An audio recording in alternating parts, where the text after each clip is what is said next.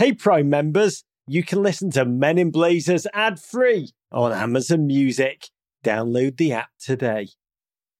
Join Prize Picks, America's number one fantasy sports app with more than 3 million members. You can win up to 25 times your money by picking more or less. Download the app today and use code MIB for a first deposit match of up to $100. During Dell Tech Fest, score game changing innovations with limited time deals on select next gen Alienware gaming tech. New dimensions await with advanced gaming systems like the Alienware M18 laptop powered by an Intel Core i9 processor featuring awe inspiring visuals, liquid cooling, three dimensional audio with Dolby Atmos, and impressive overclocking potential. Your dream setup, amazing prices, and free shipping await you for a limited time only at alienware.com slash deals. That's alienware.com slash deals. This is Rebecca Lowe, or Rebecca Lua, if you listen to Suboptimal Radio, and you are listening to Men in Blazers on the NBC Sports Network. It's unbelievable! From the Embassy Row studios in the crap part of Soho, it's the Men in Blazers podcast, Rog. We're back. I know it's raining, Rog. You, you always get a certain look on your face when it's pouring with rain, the skies are grey. When I got out of the, let's face it, the SUV today, got dropped off on the way to work out of my black car. By your son, George, 88, No, it's driving. Carlos today, lovely man. Yeah. He, uh, I got out and I saw how terrible the weather was. I thought, Rog will be in a good mood. I am in a good mood. Do you know why? It makes me feel even more at one with Manchester. I mean, it is. It's not just raining. It is Yeah. Torrential. My terrace was hit by lightning this morning uh-huh. as I prepared for the pod. Just Suddenly, your whole man of the people thing, when you just mentioned terrace, that sort of went out of the window. everyone's invited. it's a big enough. It's a democratic terrace, and I'll just say, feeling connected to Manchester on this torrentially grey, miserable, where the whole world outside feels like it's in black and white, is such an apt way to bond with both red and blue sides of Manchester. Yep. The sadness and the happiness which everyone's feeling today, and I think a very apt way to mark the telenovela-worthy cliffhanger twist and turn. Of the weekend, which we're going to delve into, Yeah. and I'm sure you saw it all coming, Davey. I've got to tell you, two weeks ago, I did say, I don't know how, because most of the time on the pod I get everything completely wrong, but I was a little bit prescient where I said, I think it was two weeks ago, three weeks ago, that like the line to the Premier League title is is rarely straight. It's rarely a straight line. However, with Manchester City, it has seemed all season like a really straight line until the last two weeks, where suddenly the whole narrative got flipped. But oh my God, their Premier League title! We, we're going to have take some time to celebrate this incredible team. And we are going to celebrate. We're going to delve right in. Uh, I will say, as GFOP at Blair C. Wash suggested, this must have been the weekend Larry David guest wrote the Premier League narrative. I mean, it was so massively, seismically, and symbolically unbelievable set of happenings. We're going to dive right in off the top of the pod and unpack a weekend in which Pep Guardiola became a Premier League champion, mm-hmm. a historic occasion for us up there with the Cuban Missile Crisis, mm-hmm. Nixon's Saturday Night Massacre, mm-hmm. and Beyonce's performance at Coachella. This is the weekend. Baychella. But, oh, been renamed. Mm-hmm. J. Rodriguez Cella. the weekend Jay Cella. in which Pep Guardiola's Manchester City became Premier League almost when no one was looking, Dave. So let's Yeah. relive it blow by blow and ask the hard questions like could they have done it without Yaya Toure? We're podding early this week, Rog, because of the TV show schedule. We're on television Monday and Tuesday. This, this seems wrong. Both evenings at 5:30 p.m. Eastern Time on NBCSN. Tonight show, which will likely start not long after this pod is released, is our hat trick special in which we count down our 10 favourite Premier League hat tricks, actually my nine favourite, and also Steven Naismith's hat trick against Chelsea for Everton of all time. And Tuesday, we're live recapping Man City's title win and all the football from this past weekend. We're both going to London, right? Yeah, I'm going to London Thursday night. Yeah. I'm also going to Watford, Yeah. which isn't London at Which all. is about as north as you get. Oh, a the the sky is closer to the ground. You're going to watch Crystal Palace just. I'm going to see Crystal Palace. I've got to tell you. I, I feel a lot better about it after uh, this weekend's game. But yeah, I'm going to go and see Palace Watford you're going to be sitting with the Crystal Palace hardcore. N- Probably. Yeah, in the Yeah, that Watford director's box. you're going to be in the director's box. I don't know. I have no idea where I'm going to be, but I'm going to go with Steve. I, would love, love, love to go to the Watford director's box. Yeah. All that pleather. Mm-hmm. all that velour, mm-hmm. all Elton John's kind of little stash of cocaine. I'm sure, it, number one, I'm sure none of that is true. What, you don't think there's velour? I don't think there's velour. I don't think there's pleather, nor do I think there's a stash of Elton John's cocaine. But Then- I, but if there is, I'll then, let you then know. you've not been inside the VIP room, inside the VIP I know. room. Show me to the VIP. Take me to the VIP. Okay, we got a. You a could ask me if I'm going. Oh, sorry. Where are you going, Rog? I'm actually going into London, Yeah. But then headed up really north. Okay, good. Past Watford. Good. Past Birmingham, into Yeah. the belly of my people. I'm going to Liverpool. going to interview Jurgen Klopp. You are again. Yeah, I'm going back for seconds. Are you going to go in for a hug the second you see him? Will you be disappointed if he doesn't uh, instantly remember you and give you a hug? I think it'll be because you got telling. a great hug last time. I time. think it'll be telling. Uh-huh. Uh, well, last time it was more me, like a small dog, just grinding my genitalia up against a large dog's leg, to be technically right. But the um, uh, gross. I th- he's ew. a, he's a man who like believes in confidence. He said, "My ho- hobby is confidence," which is a mind blowing concept. And Dejan Lovren, this is what I really do want to talk to him about. Uh-huh. Dejan Lovren was asked, "How have you become from being a man who played in a puddle of your own confidence? Have you become quite a good or mediocre Premier League player, not the worst defender of all time?" He just said, "He just said Jurgen Klopp looked at me and said, "You are the best defender. Think that you're the best defender. Think confidently." And he said, "My life has changed. I'm hoping, like the Oracle, Jurgen Klopp can." Kind of restore my confidence, which I've not really had since about the age of seven. Definitely go in with the double handshake. Go in with the double. Yeah. I'm going to do the Barry Hearn handshake, the one where he says menace, you, you go for the power over the top and just yank him slightly towards you so he Yeah, knows who's boss. one. I'm going to go for that with That's Jurgen great. I'll Okay. report back. Let me know how that goes. Okay, we've got a packed show. We're going to give a guard of honour to Man City and that beautiful bald Pep Guardiola, as opposed to all the other Peps we know, Rog, as an imperious win at Wembley against Spurs and United's subsequent loss make them Premier League champions. We officially submit our applications to be the Kelly and Michelle to Mo Salah's Beyonce after he netted his 40th goal of the season in Liverpool's 3 0 win over Bournemouth. What a goal that was. And we relive a five goal relegation zone M23 derby thriller between Palace and Brighton in South London. Okay, Rog, to the football. Oh, to the football, Oh. Davo. I want to raise a glass to winning. Budweiser just flying all over the panic room when you open that. Oh, it smells fantastic. Winning is not an act, Davo, that I'm familiar with firsthand, as, Yeah. you, as you know. Mm-hmm. And to win, Davo, not just victoriously, but with beauty and a certain humility. Mm-hmm. It was notable to me that the Manchester City players, once they had won the title, Yeah. they celebrated not in a roped off nightclub, Yeah. but they went right into a pub, Mm-hmm. inviting Man City fans, buying them Jaeger bombs, singing Wonderwall off the jukebox. J Dubs would have died to be there. Mm-hmm. So I raise this lager to them and to Pep for coming to England, being told that what you believe in, what you stand for, will not work here, and then sticking to it despite that and shaping the reality around your vision with force of will. This Bud's for you, Vincent Kompany. It's for you, all of the Manchester City squad, apart from you, John Stones. Bud fam, blood fam. Okay, let's go back and relive how it all happened, Roger. It started Saturday evening in a special 7:45 p.m. local time Interesting. kickoff at Wembley after three devastating losses in a row that saw City nosedive out of the Champions League against Liverpool and then fail to claim the title against their bitter rivals Manchester United. Pep's mob travelled to the home of football, well, the rebuilt home of football, Rog, to take on fourth place Spurs, and the Sky Blues bounced back in emphatic fashion, going up 2 0 in the first 25 minutes behind a very un-Pep Route 1 Gabriel Jesus goal and an Ilkay Gundogan penalty. Beautiful camera shot from behind on that penalty. Christian. Eriksen loved it. Pulled one back for Spurs on 42 minutes, briefly tightening City bums. But second half Raz corner scraps killed the game off after he missed a classic, Roger. Ended 3 1. Bounce back ability. It's a beautiful thing, Roger. Oh, I think it's important to remember from the outset. We began this weekend Yeah. with the unravelling of Pep Guardiola being the dominant news story. Yeah. With City, hard to believe now, but they had lost three games on the spin. Yeah. They were about to face a robust, kind of fire breathing Spurs.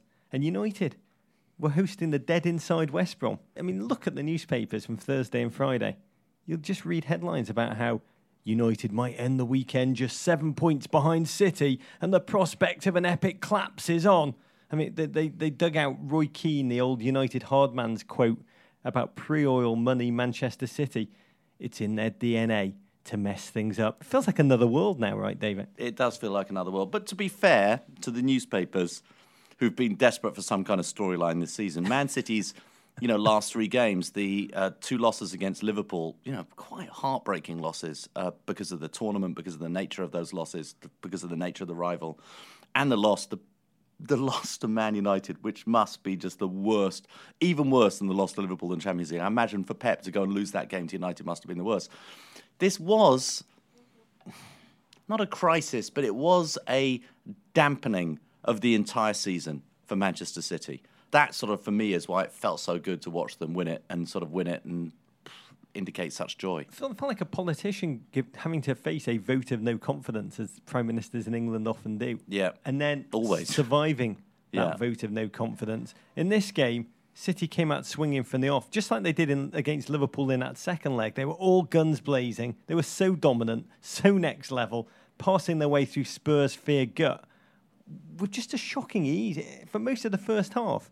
Didn't you forget that it was Spurs, a team who had flattened Manchester City in this fixture last year? Didn't you just forget that it was Spurs that they were blowing away? Yeah, a little bit. I mean, this didn't feel like. I mean, I think that's a tribute to Man City. Is they didn't let Spurs Spurs them. They didn't let them play Spurs-like football. They played in such clever ways. I mean, Man City when they can't beat you with like putting 75 side to side passes. They go route one. They just play, just sit back, start running the channels, and just hit these incredible long balls. I mean, that pass was so, so great from the back to Gabriel Jesus. It was long ball, but it was exquisite, nipple tingling long ball. I mean, it took advantage tactically of Spurs' defensive high line. Kompany fed Jesus, who span in on goal, and with an exquisitely intelligent touch, he evaded Sanchez gave City the lead.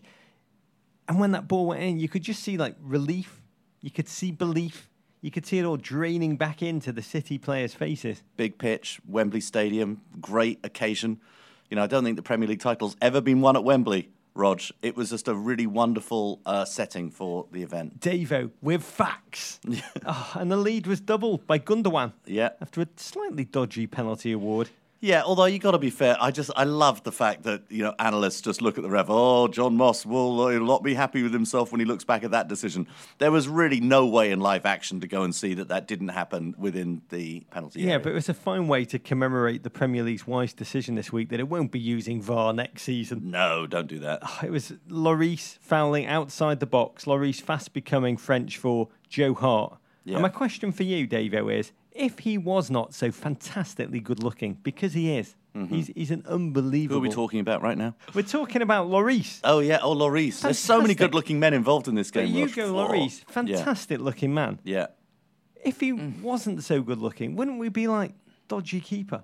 A lot quicker. I mean, do good looking people get all of the breaks even in the Premier League? He's not even the best looking Frenchman in the Premier League, Roger. I mean, he doesn't hold a candle to Giroud. Lloris was most likely to be in the resistance. If you were airdropped into a northern French village and you were looking for your, uh, your source in the resistance back in the day, that resistance source would be more likely to look like Hugo Lloris than he ever would Olivier Giroud. Olivier Giroud was down south just probably quite complicit in everything that was going on against his people. I don't see Giroud that way. Uh, not since he switched to the blue. I see Giroud. That's who I want. When I parachute in behind the lines, in like Bastogne or wherever, I want to see. I want to see Olivier Giroud oh, right oh, there. You do. I don't see him being Vichy. I see Lloris being way more Vichy. When your parachute has been, he's so Vichy, when Lloris. You, when your parachute has been blue and twenty clicks from the actual point you were meant to drop, you'd rather see Giroud than Lloris. Oh, way more. Oh, Look at that. Controversial. People who look like Giroud do not die in war movies, Rog. They just do not. He's, he is.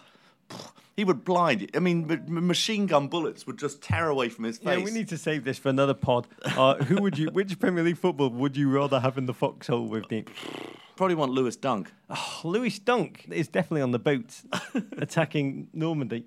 Lewis Dunk and Jack Wilshere. Yeah. Are just like from casting extra for little British Tommy infantry. Wilshere's back in the med- in the little sort of medevac hospital or whatever's going on. Wilshere Wilshere's nowhere near the front lines. 2 0. Yeah. But like a micro of City's entire season, so dominant, so cruise control, but then they ease up and the job seemed to be done.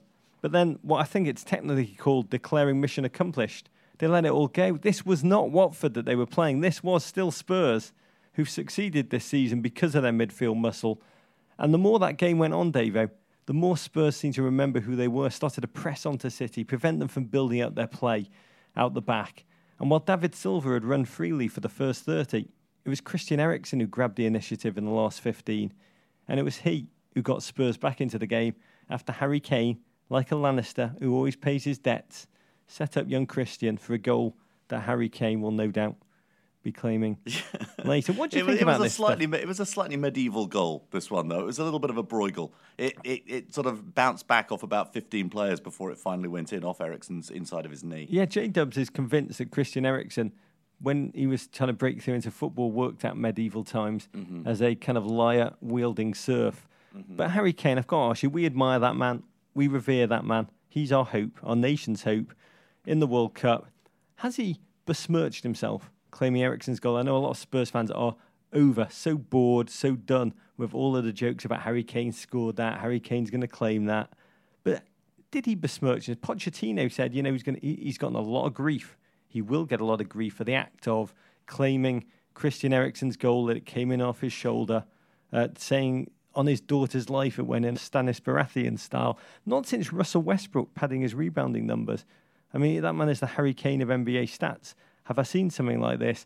Do you see a striker obsessed with goal scoring, which is to be admired? Or do you see a gent who's lost himself as an individual in a collective game? I sort of feel like strikers, by necessity, have to be selfish. They've got to be selfish, Selfish or they're lovers. not. They're not going to score that many goals unless they're selfish. And the goal clearly did.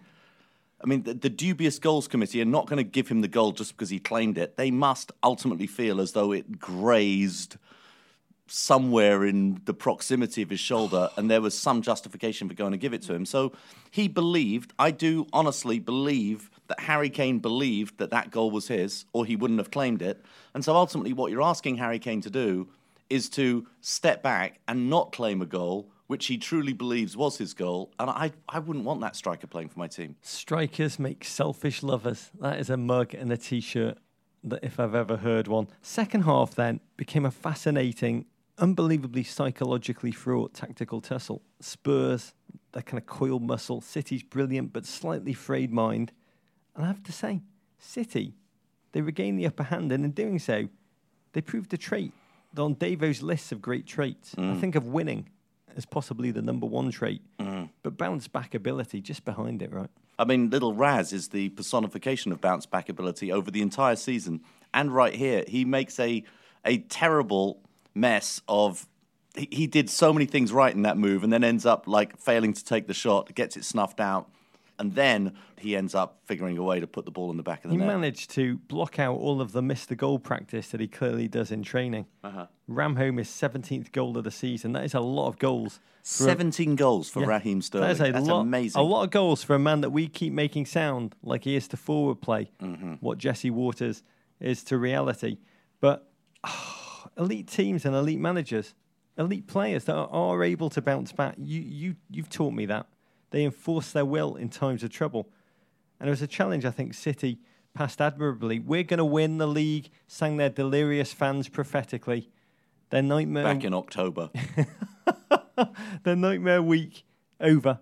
Spurs lose at home. That's all we know at the time for the Yeah. first time since August. And it was fascinating to watch Pep at the final whistle, unable to rein in his delight, putting his bald head against every single City player. I loved it when he and David Silva, who was weathered a lot personally uh, with his child who was born uh, incredibly prematurely, but has delivered on the pitch week in, week out. The two of them put their temples head to head. Who runs the world? Balds run the world. But Pep being Pep, after going up to the City fans, raising one finger in gladiatorial glory, couldn't help himself, bless. He had to pull Kyle Walker aside and give him a tactical dressing down. I tell you, it's not easy playing from the front, Roger. It's not easy being that many points ahead. I've had this Wouldn't experience. I've had this experience in the last few seasons. You've had it your whole and you life. watch no, but you watch. I mean, yes, I had it on the tennis court. Had it on the tennis court this weekend. It's difficult to close a man out. It's difficult to beat a player. It's difficult to beat a team. You know, all last season is like, oh, Chelsea's title already. Chelsea's title already. Tottenham winning every single game behind you. It becomes hard to get over the line. I'm sure. I'm not saying Pep believed what he read in the papers, but I'm sure he felt and his briefing to himself in the mirror, to his team the whole time is we need to keep on winning. We need to keep on winning the points. We need to keep on doing it. What a sense of relief. You don't want that collapse. It's awful. It's amazing when you're up and, and somebody starts coming back at you, even if you're points ahead, even if you're games ahead, the momentum that they have versus your momentum, it's a, it's a killer, Rod. It was a sense of relief, Dave, and one that we have not seen. And we'll talk about how City did not get a chance to celebrate publicly this victory, but they kind of did. If you look back at those scenes at the final whistle with Pep, who's been, who's reined everything in all season, just so terse, so tense. Even in moments of glory, he's the man who thinks about what he didn't like. He's a, he's a, such an obsessive. Mm. What went wrong, even when they win five. Why he lost his hair. Didn't we all? But at the final whistle, it was a pep of relief. It was a pep of wonder. It was a pep of glory. Pep of relief, pep of wonder, pep of glory. It's like the worst, the worst like Christmas carol of all. But Pepto Bismol, if you are listening, please take it, run with it. Final whistle. They go to bed feeling pretty good about themselves, but do not, frankly, expect to win the title over the course of this weekend. Probably looking ahead. Pep onto the golf course, pretty adamant. He was not even going to watch the United game. He was going to play four ball, better ball. I don't like the look of that follow through, though. Also, in every photo I've seen, yeah. what does he use, David? Oh, cavity backs. He's a beginner. He needs to get the ball up in the air. Come on, Pep. Yeah, he's not. He's he's he's not using a blade. Yeah, he doesn't have a swing for a blade though. He's he should stick to the cavity backs. He should maybe play with one of those sets where they're all hybrids. Oh, Raz. One of those, one of those clubs. That he. Oh, I'm just going to play my nine hybrid, my wedge hybrid. Oh, Raz, if you're listening, start using cavity backs, mate. exactly on your boots. Okay, despite the City victory, all United, Rod, needed to again delay the noisy neighbours from clinching the title was a win or a draw against lowly last place West Brom at Old Trafford Sunday, but best league in the world, Rog. But in one of the most unexpected results of the season, the Baggies, who had only won three games all season, shocked their hosts 1 0 behind a 73rd minute goal from J Rod Corp CEO, Jay Rodriguez. When the final whistle blew, Mourinho was left to chew, not just on his side's shocking performance. Ah, Lukaku can't do it against the good teams, Rog. But the fact that it sealed the title for his rivals, which was perhaps his master plan all along, to let them win the trophy passively at six o'clock on a Sunday evening, so they were deprived of the opportunity to celebrate. This is the team, Rog, Man United beat Manchester City last week. Yeah, it was just seven days ago, guys. Yeah, and then bloody going ago. this weekend, West Bromwich Albion, who are just they're forlorn. They're going down. Even like the players know they're going down. You saw the the post match interview at pitchside. The manager knows they're going down. They're just down and out. One of the Dead. worst teams Dead. in in recent Premier League history, and they beat Man United. Yeah.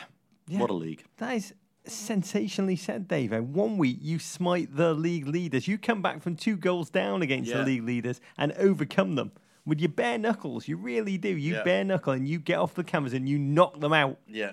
And then next week you're cold cocked by a punch you never see uh, coming. Uh, this week we will be the clowns. We'll be clowns this week. I mean, I'm talking in crew box terms, Dave. Yeah. I mean, it, it was just the disbelieving Old Trafford faithful. Uh-huh. football, like life itself, Dave is utterly unpredictable. But from the off, this game, it did. It felt like football played in the upside down. For one thing, when have you last watched Manchester United play essentially meaningless games this early in the season? I couldn't get with that. Was this a meaningless game? It was like that's what I found so remarkable is you just want to go just when they have momentum, just when fans are starting to believe in the team again, just starting to believe, you know what, we might be really good. We all might those be, problems, all those yeah, locker room problems, be, fake oh, news. Like it might be all, it might be all good. To then not show up in this game against West Bromwich Albion, wretched West Bromwich Albion, oh. to give them their full name. I mean, in this team though, not so wretched. They suddenly had a true counter-attacking identity. Mm-hmm. I mean, United's failure will take rightfully take all the headlines. But we've got to credit West Brom caretaker manager Darren Moore. Yeah, love it. And West Brom with their old hunger again. I mean, in the words of James McLean, he said, and this is so damning of the Pardew era, he said, uh, We actually know what we're doing now, with his explanation of why they were so good. Proof the J. Rodriguez goal in the 73rd minute from a corner. Tony Pulis muscle memory still shining through this squad. What is dead may never die. But even when that ball flew in, you did expect United. You did expect Manchester United. You did expect Manchester United at Old Trafford in front of Sir Alex Ferguson. You did expect them to get back into it, didn't you? And yet, Ben Foster, an English goalkeeper, Rog. An English A goalkeeper. Manchester United reject. Yeah, English goalkeeper has the game of his life in the Premier League. Save after save after save. I mean, it was like watching a little bit. I got some whiplash remembering the US try and get a goal when they needed one at Trinidad and Tobago. United were about as effective as the US men's national team. Four shots on target the entire game. On this day, Manchester United, they were worse than Michael Cohen. I, th- I think comparing West Bromwich Albion to Trinidad and Tobago is a little harsh. on Trinidad and Tobago. Mourinho afterwards. This is what I want to get your Yeah. your experience, your Mourinhology Oh, to shine into. Afterwards, what did he do? He threw his players under the bus. I know how to win, but I uh, I don't play, and I smelled a bad performance coming. He smelled a bad performance Yeah. in football, as in life, Davo. He who smelt it dealt it, right? Yeah, yeah, I suppose so. I suppose so. I mean, Mourinhology, it's getting lost. It's just there are too many scenarios. Not what it was. There are too many scenarios now. There's just no, there's no predicting what's going on. He looked miserable. I think uh, one of the analysts made this point after the game. He looked miserable for the entire game. Sometimes he just comes out. He's in a mood. He was in a mood. Don't go near. Jose. Oh, don't got go a near bit of a Jose. He's on. in a mood. He did have a cob on, a real cob on, and he was just in a mood. That was it. But I do think there is some truth. His players were just walking in sand for most of this They were, but they were an imbalanced tactical mess. Watching that game through, which I did again a second time last night to try and understand it. you watched Man United, West Bromwich Albion more than once. I think as pe- first time with my own eyes live. Uh-huh. Second time as penance to all the West Brom fans, all one of you in America, for whom we've said all season, what is the point of being a West Brom fan? I would say this is the point. That high, the incredible adrenaline flow you must have gotten from watching this, which you will remember for a long time as your team plummet, no doubt, through the league towards League One. This will sustain you for many, many years. But United, what you were saying, mate, all of the wounds that were healed or acclaimed healed by United's Derby Valor just ripped right back open. Pogba, beleaguered figure, yanked again, 58 minutes. Oh, that man caught between United's powerful marketing division, who I think were the people that wanted him at all costs, and Jose Mourinho, who doesn't know what to do with him. Alexis Sanchez, lost and confused, one of so many talented discontents. You've got Martial, who struggled for game time, struggled for game time in a World Cup year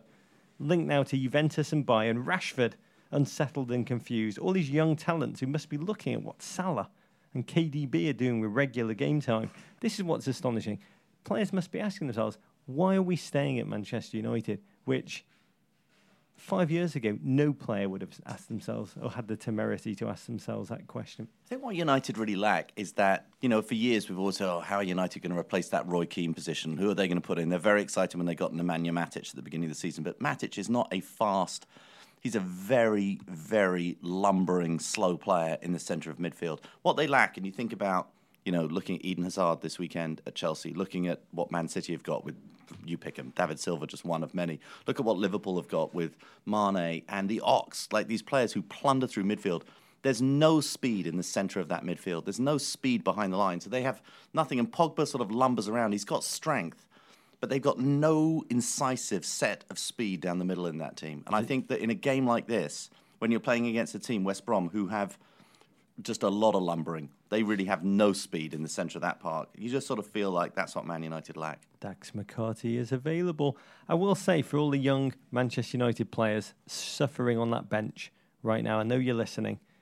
Being doubted and dumped by Jose Mourinho, I would say, has now become from a LinkedIn page resume builder, mm. probably the crucial element. Luke Shaw's never been more valuable. Yeah, for almost every single world class player, so fear it not. Yeah. 1 0 ended. Yeah. Astonishing. I mean, by it, I mean, it's the way the world ends, not with a bang, but with a whimper. It all ends with West Brom fans chanting, Manchester City, we won it for you. It's a terrible West Brom accent, isn't it? For Yeah, just need to be more of a cold. We won it for you. No. For you? Yes. I mean, not quite Kun Aguero shocking QPR with a 94th minute stunner in mm. 2011 12. About as unromantic and undramatic a title clinching as you can get. 16 points ahead with five games to go, Rog. Yeah, I mean that's it. That's it. That's what we're going to get to. What I do want to ask you, in the press conference after his win, Pep could not hail enough his massive achievement.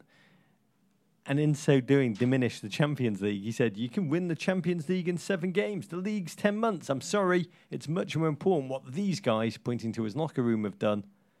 Is he right? Yes. Or is that a golfer who just lost a match play round saying, Oh, match play, it's garbage? No, look, I think Champions League is an amazing thing to win, but you kind of want to win the Champions League on the back of winning the Premier League. And this is uh, Liverpool fans are going to hate me saying that, but it is it is the truth. You can get an odd Champions League victory.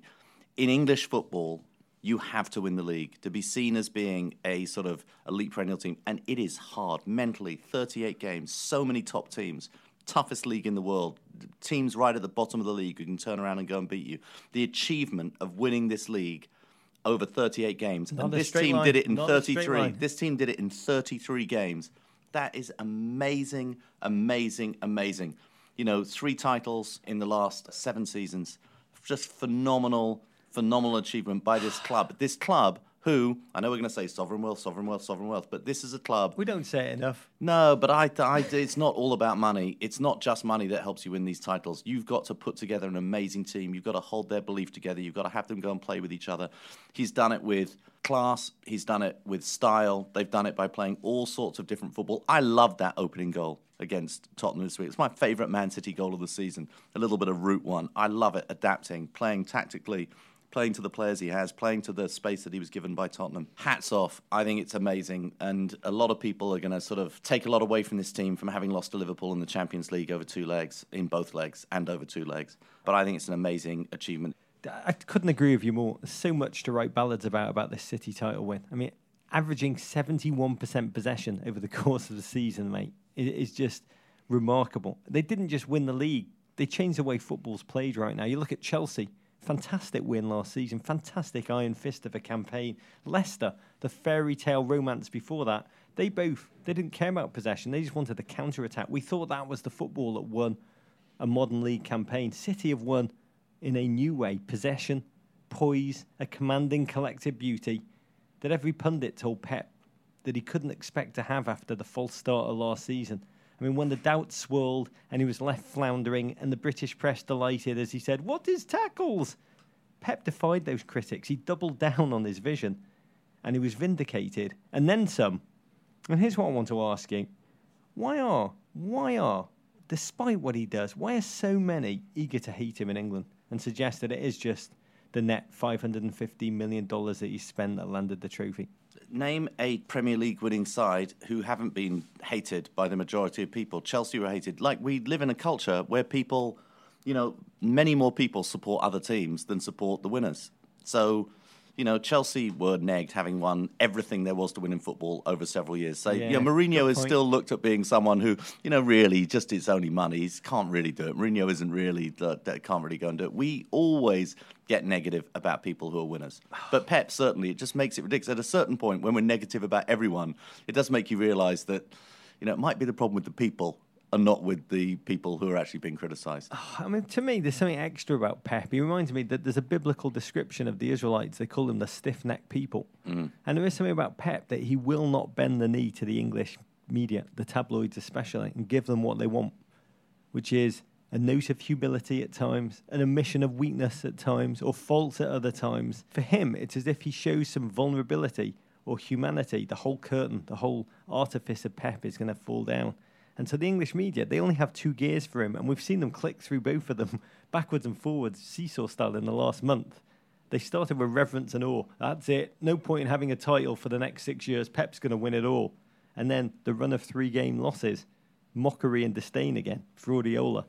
And now we've come immediately back this weekend. City going to spend 100 million. I mean, you can say bye bye. It's really a race for second, third, and fourth again. They have nothing in between. I will say, I couldn't echo more what you said. What he has done at Manchester City to take his complex ideas, to sow them into the Premier League, the most competitive, high pace, physical league in the world, with players, for me, this is astonishing. They did not grow up like the Barca kids did with his philosophy in between their ears. I mean, in, or in Bayern, where Bayern can win the league quite effortlessly with real contenders. That City are on pace to be champions with most wins in a season, most points, most goals. Not bad for a crap team.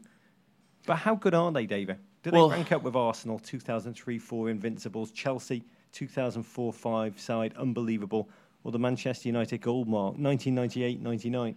Just to go back a couple of things you said, look, he's had some poor moments this season. The FA Cup loss against Wigan and the massive sense of humour failure. He's felt a lot of pressure this season as well. And the Britain is, you can say he ignored the, ignored the tabloids. It's difficult.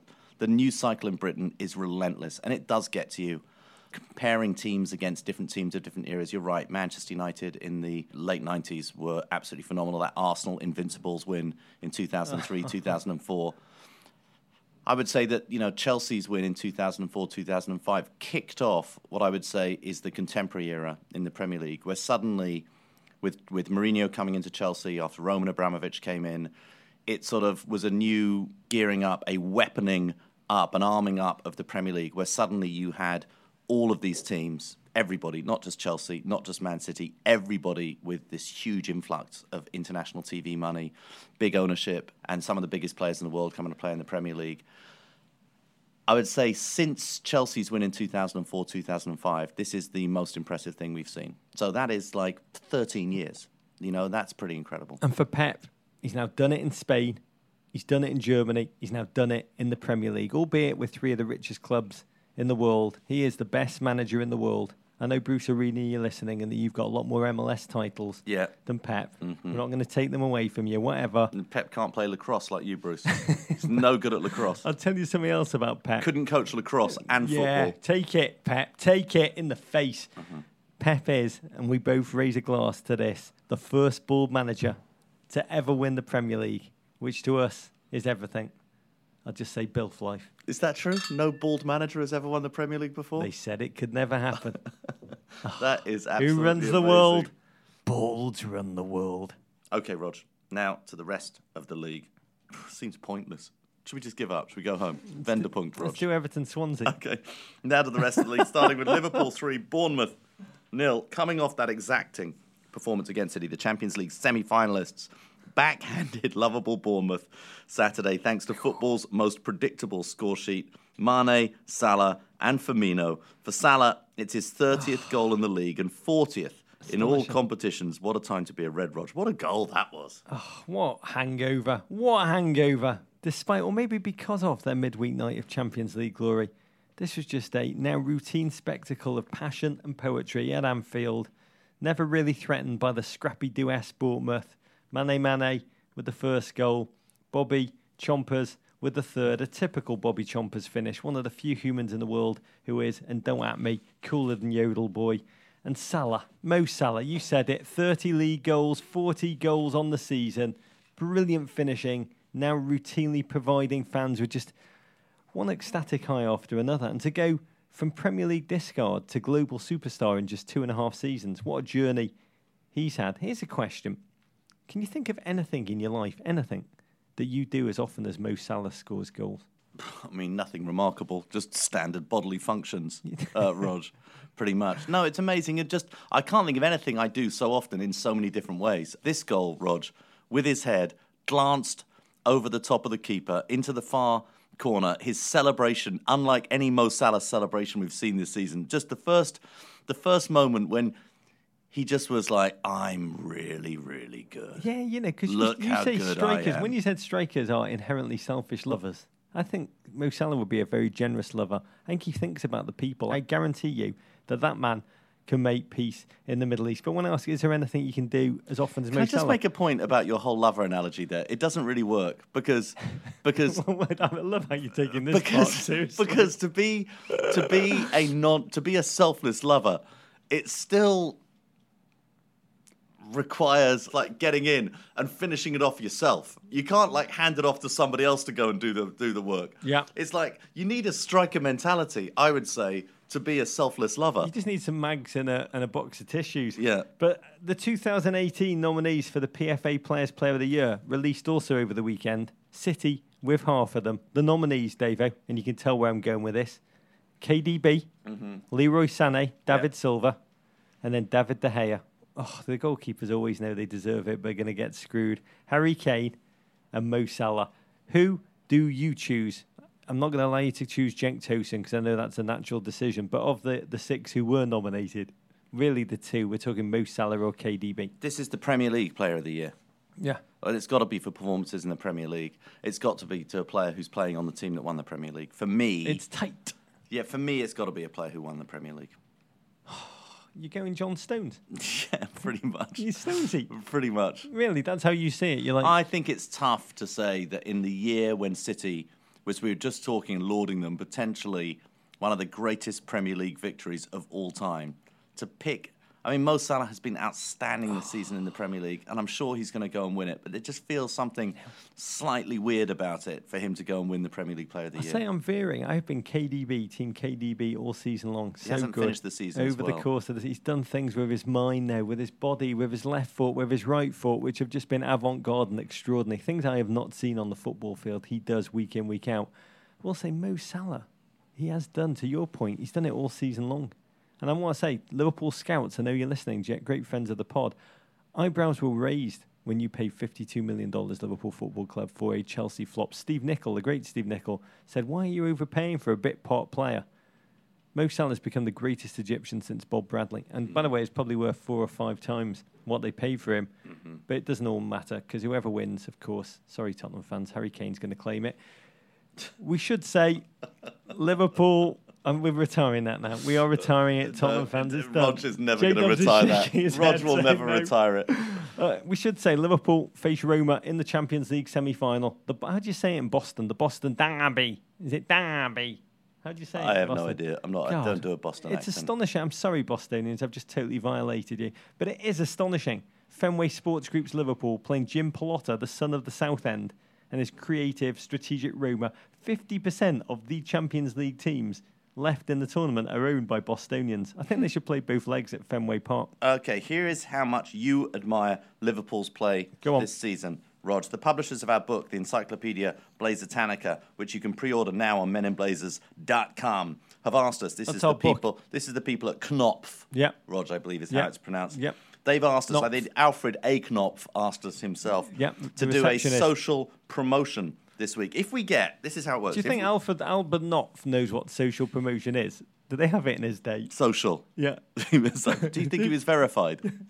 if we get 500 additional pre-orders by the next time we pod, 500. Rog, 500 of you time, listening who have not yet ordered the book. 500 additional pre-orders by the Yeah. next time we pod. They want us to do something wacky and zany. I think that was actually in the note, like skydive or go full bald. Yeah. Like Instead- shave all my hair. I was going to shave all my, every single hair on my body, I was going to Uh-huh. shave off. Instead, you have decided that if John we get Joe those style. additional 500 pre-orders by next Tuesday, April 24th, the time we next pod, you will host a digital watch party for the second leg of Liverpool's Champions League Ugh. semi-final Do I have tie to? with Roma. You hate parties, Roger. You I hate- really don't like and- parties. And, celebrating Liverpool. We're still working out the details, but if those 500 pre-orders come good, you will be live on our social oh. media throughout the game with some very special guests. I Again, might do it in a pub. 500. Can I just like incentivize everybody? Rog will hate doing this so Hate it. much. Hate it. Please, Hate it. 500 of you. Yeah. If you feel, if if you enjoy Roger's pain as much as I do, please pre-order that book before next Tuesday, April 24th, and Rog will have to host a party that he won't want to host for Can I say a Liverpool. quick word on books? Go to meninblazers.com for all the details. Yeah, I, you know what? I, I'll say two quick things. I marvel at Liverpool. I really Yeah. do. I'm going over to meet with Klopp, hear how he's done it. Even as an Everton fan, I can't wait. My brother Nige, season ticket holder at Anfield, has just talked week in, week out about the memories that he's made this season going to watch Liverpool with his son. This season of wonder, bold, audacious football. To lose Coutinho in January, whom they desperately wanted to hold on to, consider their QB the best player, and to become better once he left. It is an unbelievable feat, at which I can only marvel. But about our book, Davo, eh? Yeah. watching James Comey get his book publicist Yeah. to like get missiles fired to launch his book, and then goading the president to tweet repeatedly about it. They've set a high bar for Knopf, right, with our book. Yeah. Do you think they can match that? I don't want any missiles fired in our name, Rog. You know, fireworks. No, it's Nothing. not fireworks, Rog. They're No, missiles that they are. land and hurt people. So here's the sell for our book. We reveal the true behind the scenes story of your Michael Davies's short tenure as FBI director Uh huh. and my role in the PP tapes. I'm very guilty. very guilty. Yeah, you're not hygienic, Rog. Uh, anyway, moving on quickly from that one. Southampton, pre order the book and it will cause Rog pain. Southampton 2, Chelsea 3. Rog. The Saints marooned in the relegation zone briefly felt the sun on their backs, strolling to a 2 0 lead, only to capitulate three times in the final 20 minutes. The catalyst for the Chelsea comeback, super sub, uh, leader of the French resistance, Olivier Giroud. Chambéry's most ornate export came on in the 61st minute and scored twice, his goals bookending an Eden Hazard strike. Despite the win, Chelsea is still seven points from the top four. Down the other end, Southampton slipped to five points My from God. safety, Rog. Oh, Chelsea, Dave, defending champions Chelsea, so poor in that first half that I'm Yeah, guessing awful. the 1877 Cars for Kids commercial must have been sweet relief for Chelsea fans. God, it was. And then you got Conte, a bereft of passion at this point, Conte. Uh, is he bereft of passion? I don't think you can strip that man of his passion, but bereft of feeling good about it. And he played the one tactical card that was left to him. He decided to go even more better looking. I know. And it Giroud. worked. Giroud uh, comes on. Fantastic uh, first goal to get them back in the game. That Yeah. header. Oh, Um, Southampton backline switched off under the spell of his musky man scent. And then Hazard puts one in after a non-mazy run, amazingly just clearing up some scraps. And then Giroud clears up some scraps himself. He ran towards the Chelsea fans, and here's what I can't believe about Giroud, a real testament to the man. I don't know how he managed to keep that shirt on. If that was Ronaldo, it would have been not just free the nipple. The shorts, Yeah. would- shorts would have come down I'm sure too. I'm not the only heterosexual man who kind of wished he would have taken it off. I would have liked to have seen that, Rod. But he look he looks good. I must say the difference of Giroud for me Strong.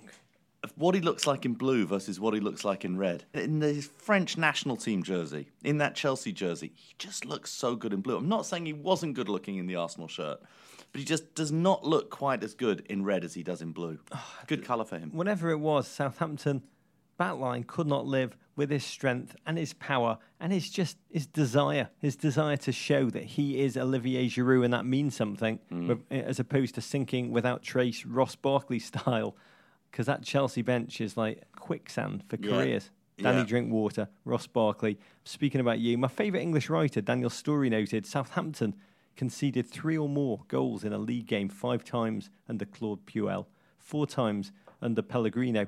They've already done it three times under Mark Hughes in three games. And Yeah, he's finding new ways to lose. God, I feel terrible for Southampton. I, Yeah. when, when I made my film, What are Liverpool going to do?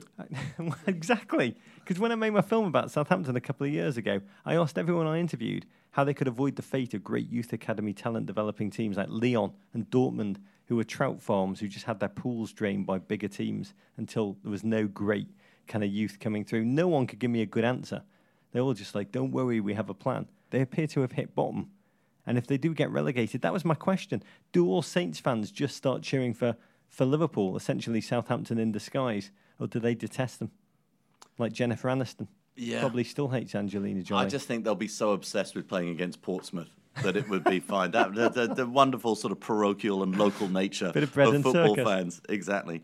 Uh, Newcastle 2, Arsenal 1. One of the low key stories of the season, Rog. Rafa Benitez's team hit 41 points, all but ensuring another Premier League campaign on Tyneside. What a performance. Goals from Ayoze Perez and Matt Ritchie made the difference. The Toon hand Europa League semi finalists Arsenal their fifth straight league loss away from the Emirates. Wenger's squad remain the only team in England's top four leagues not to have an away point in 2018. I mean, you can say I have mothballed my team for the Europa League trials to come. Hence, hmm. a debut for young talent, 18-year-old Joe Willock, one of the few prospects to emerge with life and limb from Arsenal's youth academy with only one last name, which is uh-huh. controversial. Mm-hmm. What a lad he seems to be. Took the field wearing the number 69. Yeah. Thank you, Big Cap. And Arsenal looked good at the beginning. Phenomenal Ober to Lacazette, stonker. But then they reverted to being beaters, rolled over, no real tactical plan. Uh, uh, watching Mustafi, he seems to be exactly the player you would get if Spurs fans were given a design challenge to create their dream Arsenal player. My God, it is astonishing watching him Westworld malfunction. But Newcastle, big credit.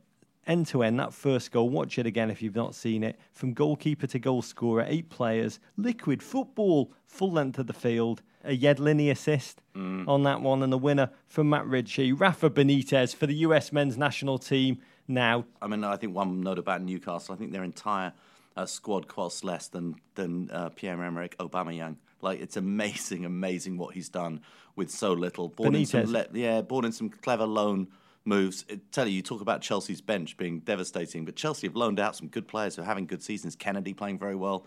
None of this matters though right now for Arsenal. It is Europa League or bust, right? Oh my God, Europa it is League is Europa everything. League is everything for Arsenal this season. And yet, even if they win the Europa League, even if they're in Champions League, where are Arsenal going next season? I mean, it is, and what a draw they had. Atletico Madrid in the semi-finals. Wenger against the tactical muscle of Diego Simeone. That is an unbelievable tie for in a tournament that amounts really to a secret door, secret wardrobe. I imagine that's what it feels like to Wenger that he's found that leads to the fantasy world of Champions League Narnia. But you're right. Even if they get there, will he? Should he?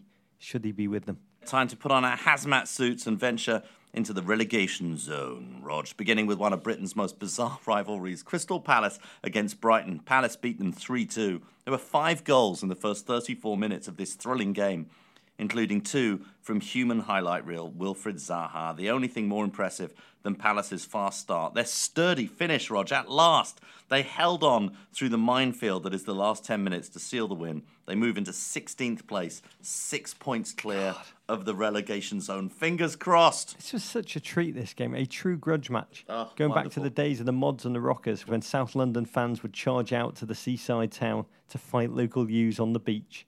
It's become one of the oddest non geographical rivalries in English football. Mm. No one can really work out why it started.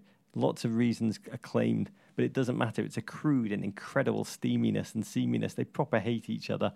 It's a fantastic game. Fa- Yeah. Fast and furious, goals flying in, all points, all styles, including Zaha's first ever headed Premier League goal. He flew through the air like Simone Biles. I know it was a great, great goal um, from him. A fantastic cross to find his head, to find his run. Glenn Murray confusing opponents week in, week out by seemingly going hair transplant one week and being bald. I know. I don't next. know what's going on. Also, you know, adds to the rivalry, adds to the atmosphere. Glenn Murray, formerly of Crystal Palace Football Club. And he blew second half chance after chance to level things against his old his old mob. I will Yeah. say the nerves at Selhurst Park, they were turned to 11. They Yeah. really were after the 84th Oh, minute. unbelievable. that witching hour when they've dropped points in four of the last six games and they held on. They held on just. And wow, life. Just when you think you've seen it all, the sight of Crystal Palace holding on to a lead after 84 minutes, uh, it brings tear to the eye. So happy for Roy. So happy uh, for Roy. Another big win in the relegation Oh. zone. Rog Huddersfield won. Watford nil. Wisions, a 91st minute winner from substitute Tom Ince. Finally, Downs woeful. Watford, he'll be looking for his Real Madrid transfer right now. The goal sent the West Yorkshire faithful into hysterics and moved the Terriers seven points clear of the drop. Breathing room they'll desperately need. David Wagner's men have played a game more than 18th place Southampton with dates against Man City, Chelsea, and Arsenal looming. Well, Arsenal seems winnable. Tom Ince's goal, 91st minute. Huddersfield's first shot on target. That is an economist dream. Cue an incredible euphoria, a beautiful human relief. I mean, that you feel eh, just deep down. It's impossible not to feel it. Eh, This, just the scenes of joy at the final whistle as the Terriers squad mobbed David Wagner. And we posted the photo on our Twitter. Whenever you feel sad this week, just look at that photograph. What a moment. What a manager. What a team. Uh, now to a game with massive Europa League implications. Burnley 2, Leicester 1. Two goals in the first 10 minutes from Chris Wood and Kevin Long see the Clarets tighten their grip on seventh place. That would be good enough to earn Sean Dyche and his mini bus armada a trip to the continent, or at least Uzbekistan, as long as Southampton don't win the FA Cup. Staggering, David. Staggering. I mean, this Burnley team on that payroll, winning five top flight games on the run, they are like John Mulaney to me. Just a darling hosting SNL. I'm thrilled for Burnley. I'm thrilled for Mulaney. To more for both. Swansea won. Everton won, Rog. Oh, don't at me, bro. Nice, nice result away from home for your boys. God. They jumped out to a 1 0 lead on 42 minutes thanks to a Kyle Naughton own goal. Well done. But in the 71st minute, in what was likely revenge for all of your brother Ayew jokes, Jordan put his laces through a volley to make it 1 1. An important point for the Swans as they go five clear of the drop. You know, Everton are so crap at this point from front to back, so lackluster, so devoid of hope or care, so on their vacations, not giving a crap. I actually, believe it or not, I didn't watch the game live. You watched Man United West Bromwich Albion twice and you didn't watch this game No, live. but I watched the game fully. Uh-huh. From start to end, but I had to go to a girls' puberty workshop with my daughter. What? Yeah. I was actually relieved to have an excuse to miss the game. How old's your daughter? She's uh, nine. Okay. You know, it starts at eight. I learned a lot. Really? Yeah, and I was even gladder I was there once I'd watched the actual football and missed it. One of the worst own goals of the season. Oh, Everton took the lead, and, and they did not deserve. It was just a repeated attempt by Swansea defenders to punch the ball into their own net. They were very tenacious. Hmm. Liverpool score eye-popping goals week in, week out. Everton, they've barely mustered one all season. Wayne Rooney's maybe against West Ham. By the way, I will put money on the fact that he will be in MLS next season. You loved when an Ayew brother equalised for the contractually obliged Ayew goal, David, right? I love two moments in this game. They were just they were two moments that just appeared so FIFA-like. Jordan Ayew's goal. I've watched it several times, and just I don't believe I'm watching real live action. I believe I'm watching FIFA. Why? It's of the angle and the way it's it just like it, it's the angle, it's the it's the quick pullback, it's how quickly the shot is released. It's just it's a goal you don't see in live action. You see in FIFA, All you just don't see it time. in live action. And then equally FIFA, Seamus Coleman's miss, the one against the bar. Yeah. It's kind of like when you're when you're at a beginner level on FIFA and you're sort of ahead 1 0 and you're going into this sort of 85th minute Oh. and the other team get the ball and they, they, they, they put it against the bar. There was no way for him to go and miss that. It was it was Raz like, Rog. I wish it was FIFA. Then I could have had some control over the game, Dave. Oh, instead, the control was in the fat, hairy knuckles of Big Sam, mm. who admitted after the game that he decided to dig in for a point against relegation dogfighting Swansea.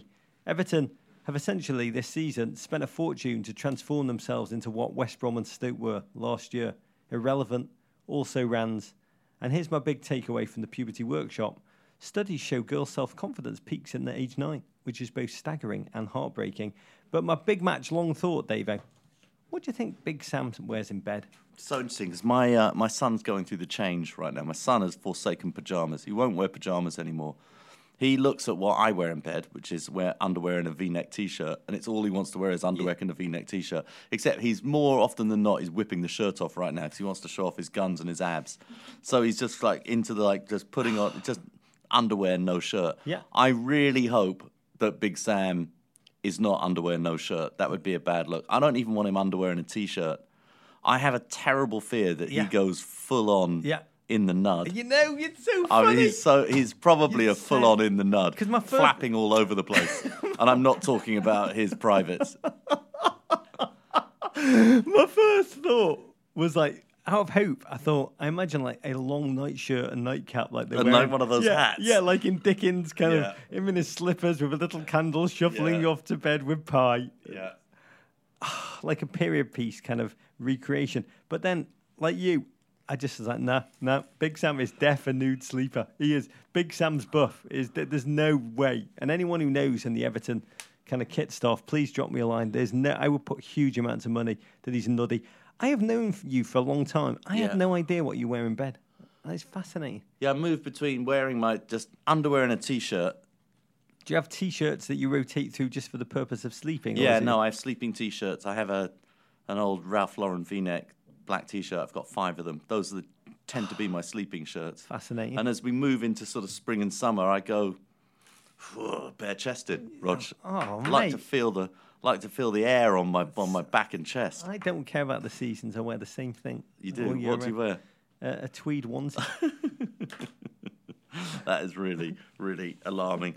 Okay, we've got new friends Try for next friends. season, Rog. Welcome back, Wolverhampton Wanderers. Do it in their accent.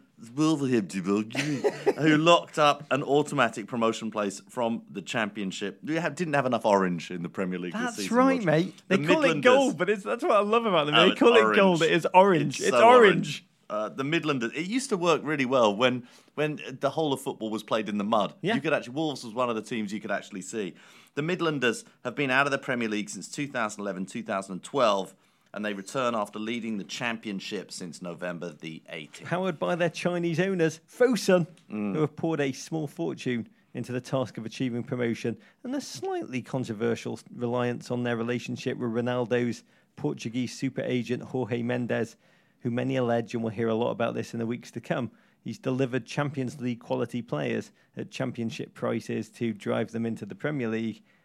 let's not sully their achievement for now. They're a young team who've played beautiful football, and we welcome them back into the Premier League. in your orange, your orange jerseys. Welcome back, Wolves. Okay, no Togger winner to announce yet this week, Rog, because of the West Ham versus Stoke Classic coming up uh, later this afternoon. Okay, in MLS.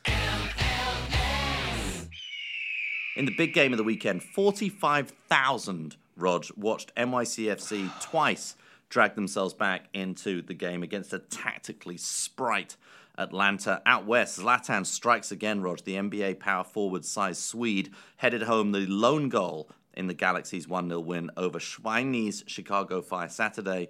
The Galaxy are in second place in the Western Conference, and Zlatan is talking World Cup, Rog. Yeah, I'll say about Atlanta NYCFC, that is a must watch fixture in MLS. And, and I imagine a taste of the future that the league, or a glimpse of the future that the league yearns for in totality. These two teams, they will meet again. Oh, yes, they will meet again, and it will not disappoint, just as Zlatan didn't disappoint. First start, only goal of the game, header to make it three goals in three games. Uh, he then tweeted, The chance of me playing in the World Cup is Sky Hooga, which uh, Google Translate tells us all it means sky high. Wow. If you don't know, Zlatan retired from international football in 2016.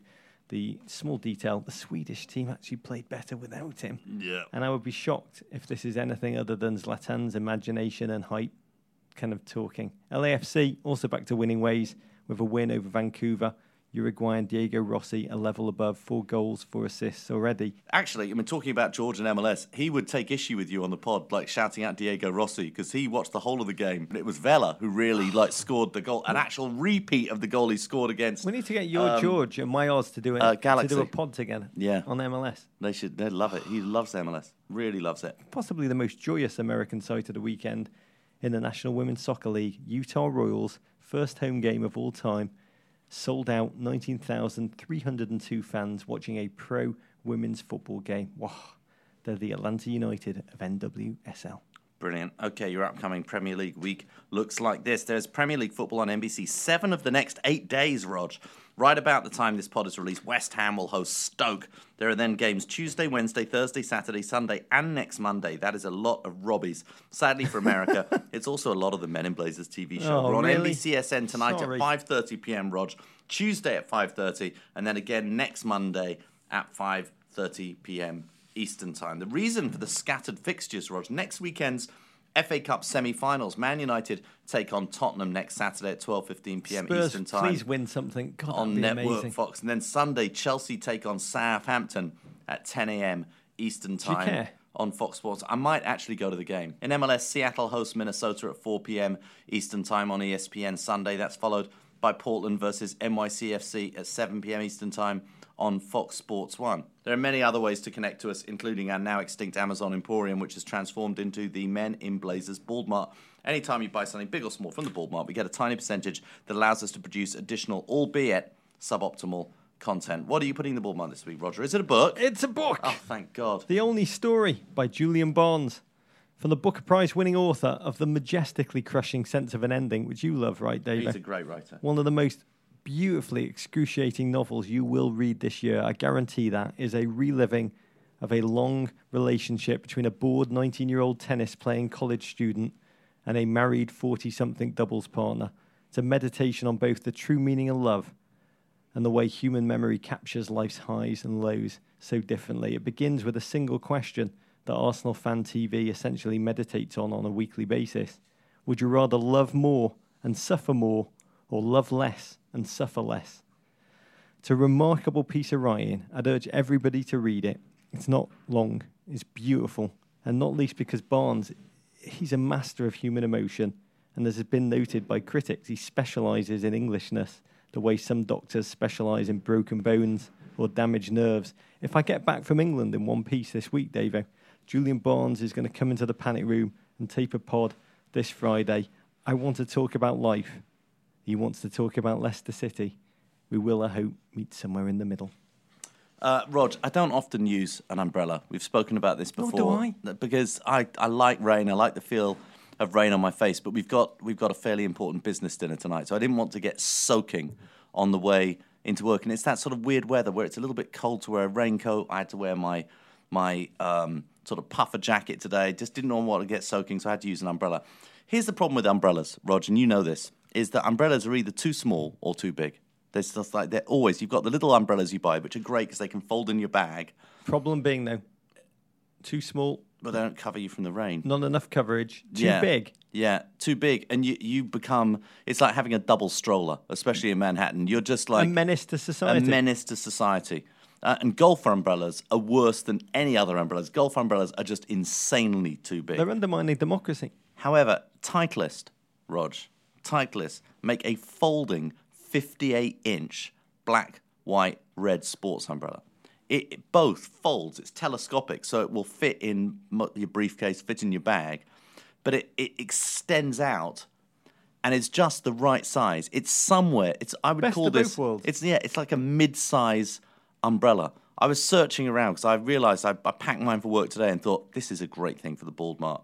I've been searching around. I did find it in a few places. There aren't many of them left on the internet, but the Titleist folding 58 inch black, white, red umbrella. That is, if you're going to own one umbrella, that's the umbrella. It also looks quite smart. Looks smarter. Most golf umbrellas just look a bit. Is it the Angolo noncy. Kante of, of umbrellas? Does it redefine the position? It, it, it, it- by the way, that is a brilliant description. It is what I'm hearing. exactly the N'Golo Kante of umbrellas. Oh, Julian Barnes and Golo Kante. We'll talk more about both on Friday. Okay, you can follow us on Twitter at Men in Blazers, at Embassy Davies, at Roger Bennett on Instagram, at Men Blazers, at Embassy underscore Davies on Facebook. Uh, that's Men in Blazers. You can always send your Ravens the crap part of Soho. You can always email us at meninblazers at gmail.com. Venderpunk Rog. War pig. Who wants to sex Matumbo? I like snacks. Bulls win, Bulls win. Take that, Gloria. Bulls lose. To Tweed. Abrigado, rock on, mate. Kung Fu fighting America. Love you, Dave. Love you, Roger. Strikers, stop being such selfish lovers. Hey, Prime members, you can listen to Men in Blazers ad free on Amazon Music. Download the Amazon Music app today. Or you can listen ad free with Wondery Plus in Apple Podcasts. Before you go, tell us about yourself by completing a short survey at wondery.com slash survey. Yo, Trey. Yeah, Kevin, what's up, man? I was just thinking, what would have happened if Drew Brees didn't fail his physical with the Dolphins and ended up playing under Nick Saban in Miami? There's a good shot the Fins establish a dynasty. Tom Brady and Bill Belichick probably don't become goats, and Tuscaloosa doesn't become the center of the college football universe. That's the butterfly effect for real. Hey, I'm Trey Wingo. And I'm Kevin Frazier. We're teaming up on a new weekly sports podcast from Wondery, Alternate Routes. As former Sports Center anchors and current sports obsessives, we're consumed by all the what if questions that make being a sports fan so excruciatingly fun. If you're like us, then you also live and die on the fallout from every drop pass. Or play call. Intercepted at the goal line by Malcolm Butler. Sorry, Marshawn, still too soon. Each week on Alternate Routes, we'll take a flashpoint in sports, break down what actually happened, then explore every alternate scenario and the ripple effects it would have caused. Follow Alternate Routes on the Wondery app or wherever you get your podcasts. You can listen early and ad-free right now by joining Wondery Plus.